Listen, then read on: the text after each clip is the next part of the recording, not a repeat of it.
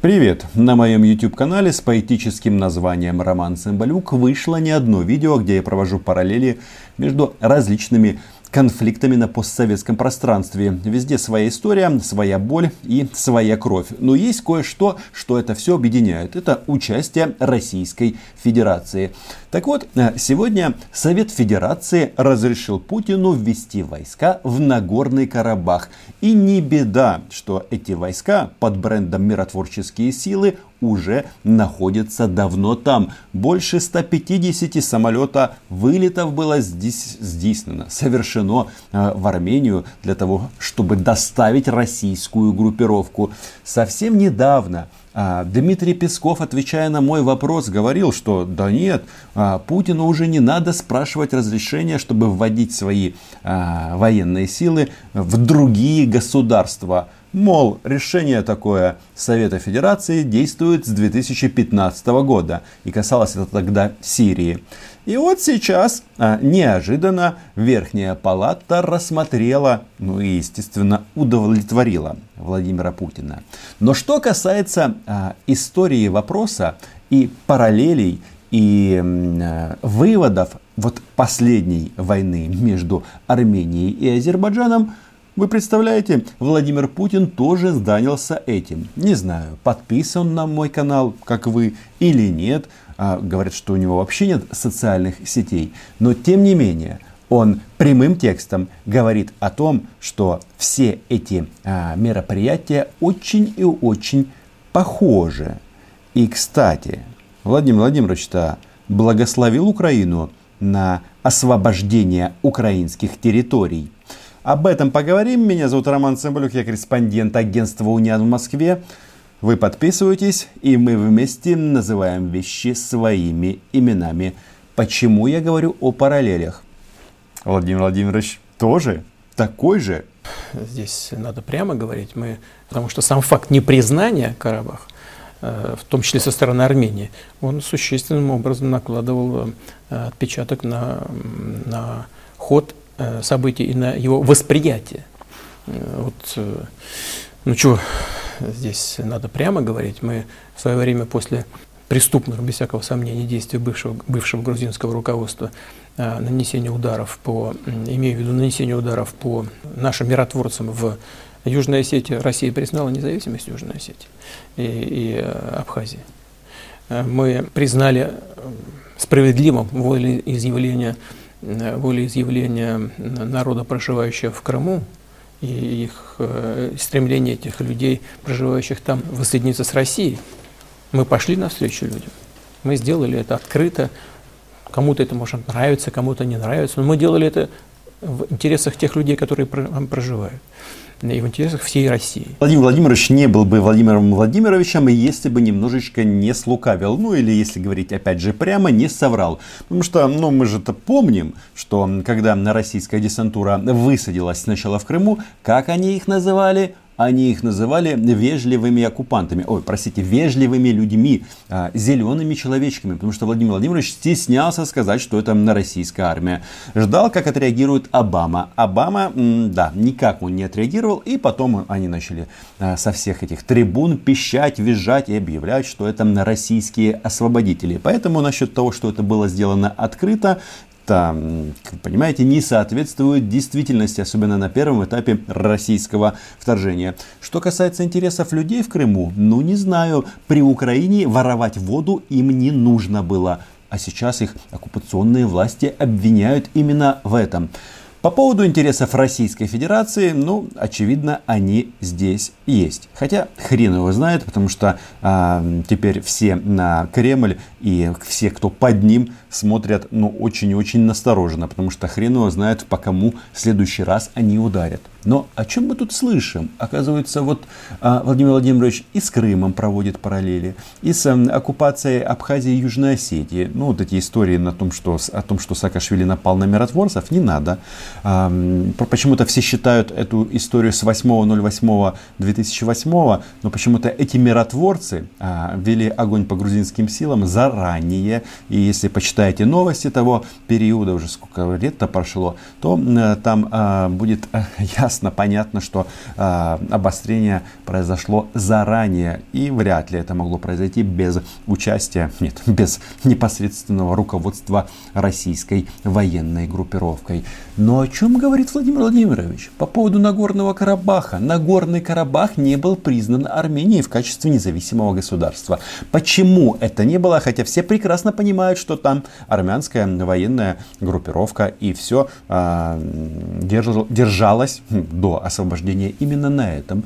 По той самой причине это, ну почему? Потому что если бы Армения признала бы Нагорный Карабах, то все эти переговоры, Минский процесс, который существует, или существовал между, по, Армении и Азербайджану, все бы навернулось медным стазом. Ведь у них свои есть Минские соглашения. Это точно такая же история. Почему а, оккупированный Донбасс в виде этих мега-республик а, на самом-то деле оккупационных администраций не признает Россия. Хотя там точно так же, как в Нагорном Карабахе, скачут а, российские захватчики. Ну, с точки зрения международного права и здравого смысла, это выглядит именно так.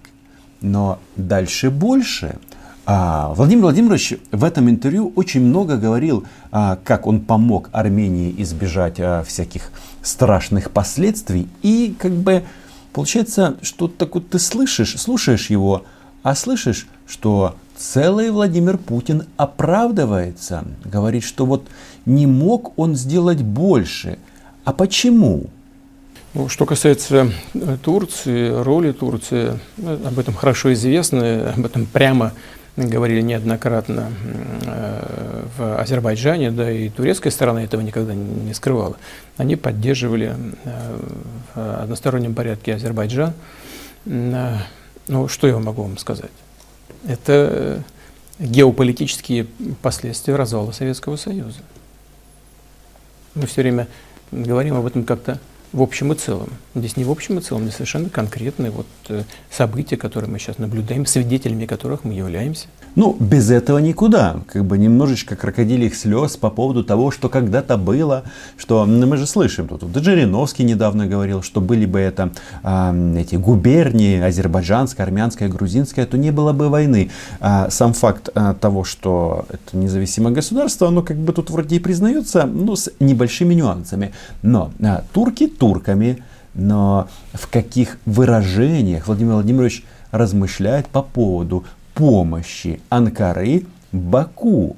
Что я имею в виду? Азербайджан – это независимое суверенное государство. И Азербайджан вправе выбирать себе союзников так, как он считает нужным. Кто же ему может в этом отказать? Это первое. Первое и очень важное. Азербайджан может выбирать себе союзников. Может, мы не спорим. Но слушайте, а, я вообще-то считаю, что все страны равны. И если Азербайджан а, может выбирать себе союзников, то и Украина тоже.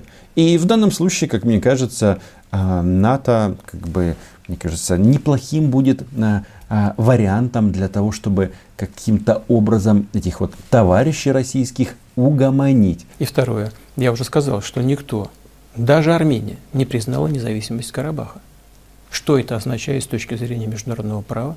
Что Азербайджан э, возвращал территории, которые он считал Азербайджан, но и все мировое сообщество считало азербайджанской территорией.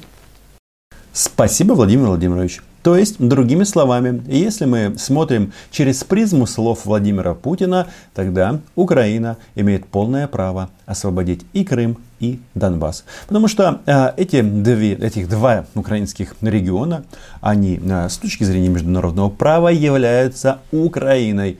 И этот факт никем не оспаривается. В части Крыма есть особая позиция Москвы, что, мол, это наша.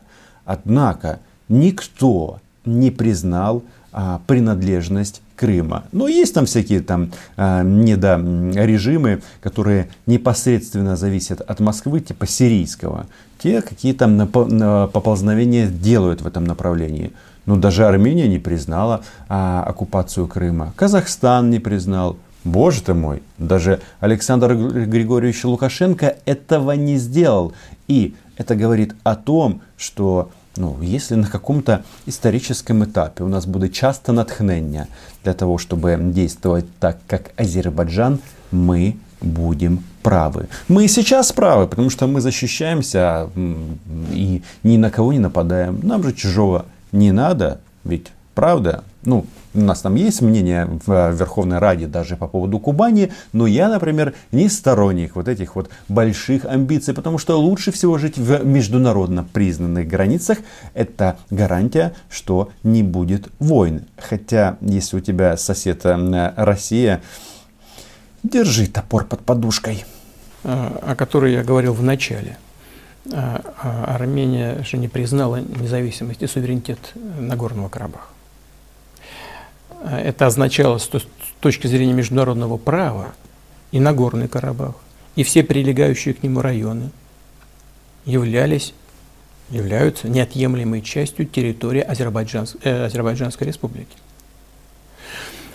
Э, договор о ДКБ, о коллективной безопасности, предусматривает взаимную помощь в случае агрессии в отношении территории страны-участницы этого договора. На территорию э, Армянской республики никто не покушался. И это не давало нам никакого права принять прямого участия в этих боевых действиях. Круто съехал Владимир Владимирович. Он говорит, армяне, мы вам ничего не должны. Так что закатайте губу и не называйте нас предателями. Это э, по поводу качества армянских союзников. Но э, сколько раз Путин сказал, что Ереван не признал Карабах в качестве независимого государства. Они, кстати, на переговорах тоже очень частенько пробовали такой финт ушами, что а, Ереван здесь ни при чем, а договаривайтесь со Степанакертом.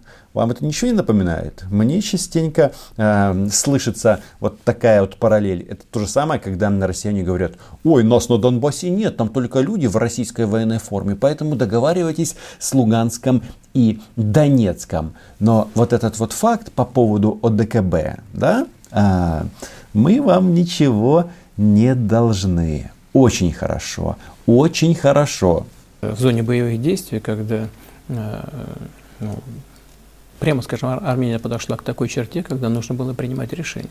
Но э, надо отдать должное, и в этих условиях, конечно, все-таки борьба шла за, с обеих сторон за каждую фразу, за каждый пункт, можно сказать, за каждую запятую.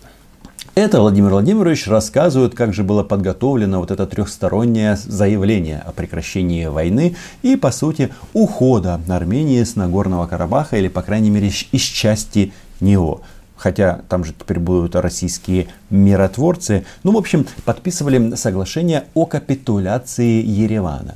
Это очень интересно. Вот казалось бы, Владимир Владимирович тут нам всем рассказывает, что он защитник своих союзников, но по Пашиняну очень филигранно прошелся. Фактически он а, показывает, что решение Пашиняна сопротивляться, оно было неправильным.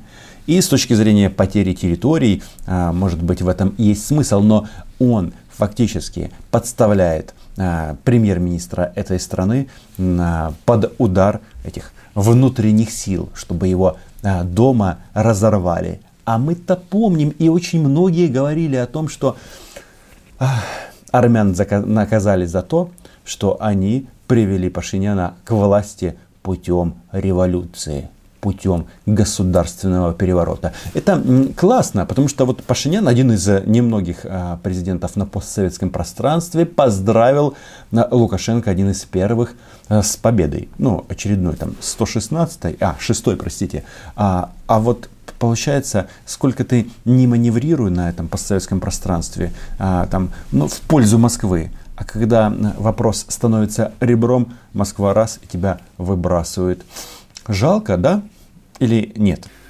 из Армении, это и от российских армян даже. Вот сейчас можно часто слышать упрек, э, что вот, в общем, довольно своеобразная, мягко скажем, позиция руководства Армении в отношении в том числе и России. Вот она, в общем-то, к этому и привела, к тому, чем все завершилось. Как вы такие оценки оцениваете? Я не понимаю, что имеется в виду.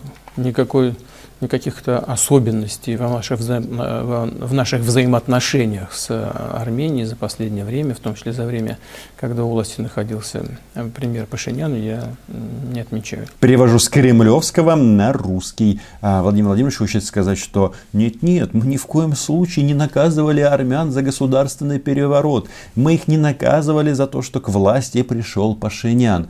Дело не в этом, дело в другом. А в чем дело? Да, я э, уже говорил, применительно к сегодняшнему дню, но и, и, и к ситуации нескольких лет э, до этого считал и считаю, что э, страна, которая находится в достаточно сложном положении, на грани боевых действий, не может себе позволить организацию внутренней политической жизни и власти с помощью улиц.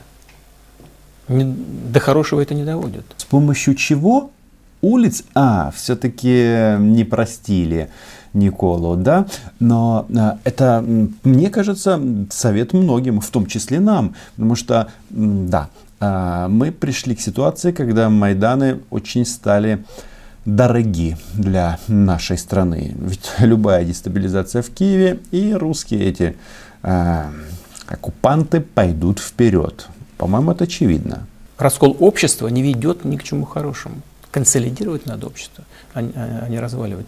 Значит, но это э, мою позицию все знают, я говорю об этом открыто, здесь я не стесняясь сейчас говорю об этом публично. Эти слова, мне кажется, можно воспринимать как совет, в том числе для пророссийских сил в Украине.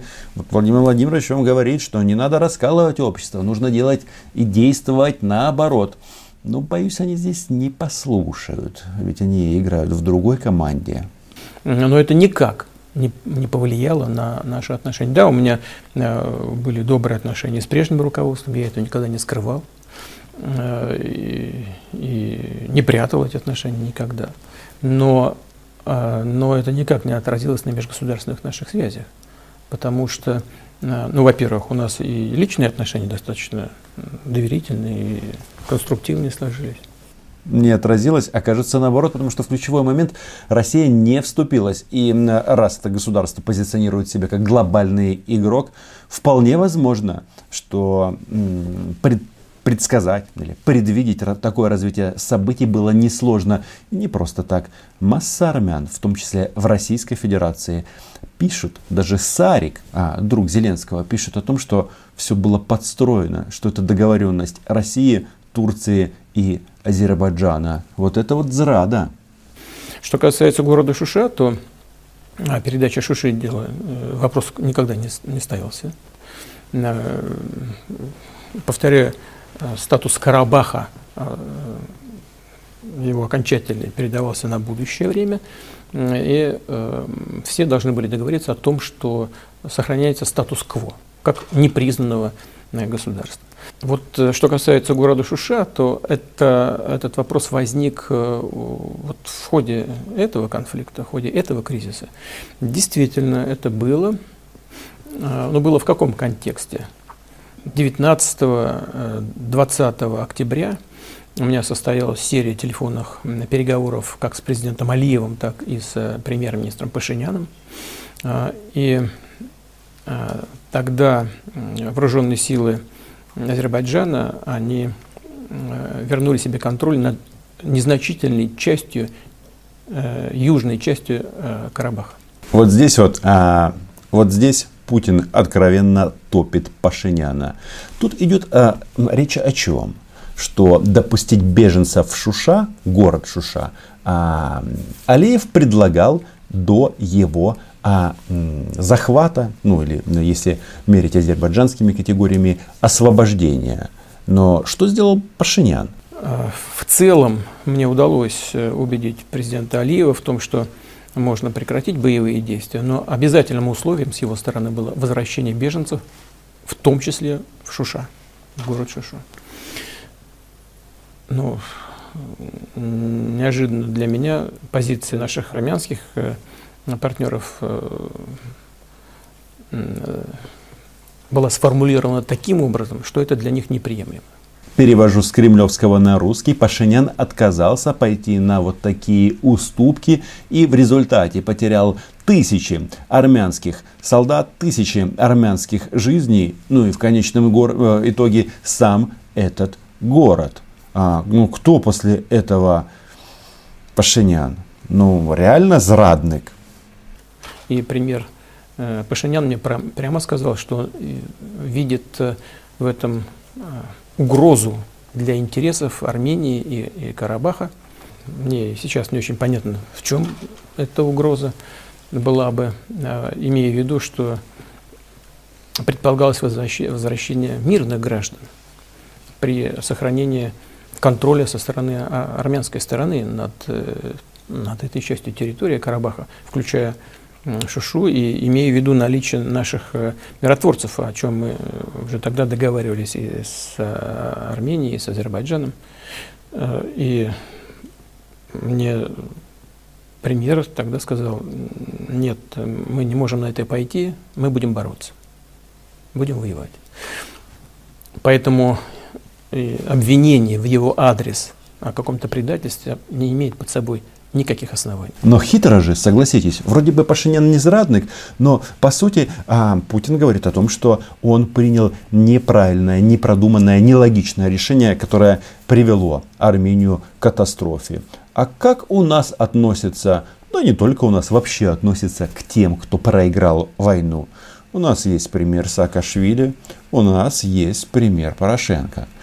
А, кто-то скажет, почему ты проводишь такие параллели. Ну, как бы там ни было, Минские соглашения это как раз об этом, потому что там ну, записана чушь а, с точки зрения а, национальных интересов Украины. Но почему она записана? Потому что так сложилась а, ситуация на линии фронта. Ведь а, соглашение подписывает в свою пользу тот, кто выигрывает конкретное сражение. А что там с Дебальцево? А, Дебальцево захватили русские оккупанты, ну поэтому мы и получили Минское соглашение. Хотя в данном случае сначала было Минское соглашение, а потом Путин а, и его армия окончательно захватили этот город. Возвращаясь к внутриполитической обстановке в Армении, очень острая там ситуация складывается. Президент Армении уже а, требует назначить парламентские выборы и передать власть правительству национального согласия. Но бурлит действительно ситуация. Нет ли опасности в том, что в итоге к власти в Армении придут люди, которые попросту вот откажутся выполнять все то, что подписано? Ну, это было бы самоубийство. Это важно, уважаемые армяне. Это соглашение на многие десятилетия. А может быть и навсегда, потому что с войнами вот так вот а последний раз границы в Нагорном Карабахе двигались 30 лет назад. И вот теперь новое статус-кво. Какое это имеет отношение к Украине? Да самое прямое. Потому что у нас вот эти вот границы, или их называют в документах линия соприкосновения, хотя это де-факто не де юра, а де-факто границы с Российской Федерацией, они возникли в результате боевых действий. И изменения тоже возможны в результате а, войны. Будем исходить из того, что не вглубь независимой свободной Украины, где развивается украинский флаг. Подписывайтесь на мой YouTube канал, читайте наше агентство Униана, оставляйте несколько комментариев, ведь комментарии, они прекрасны. Всякие агенты Кремля пишут, ну и всякие другие негодяи, но Бог с ним. Мы в любом случае видим а, нормальных людей и этих из-за поребрика. И отдельное, естественно, спасибо моим патронам и патронессам на Патреоне. Пока.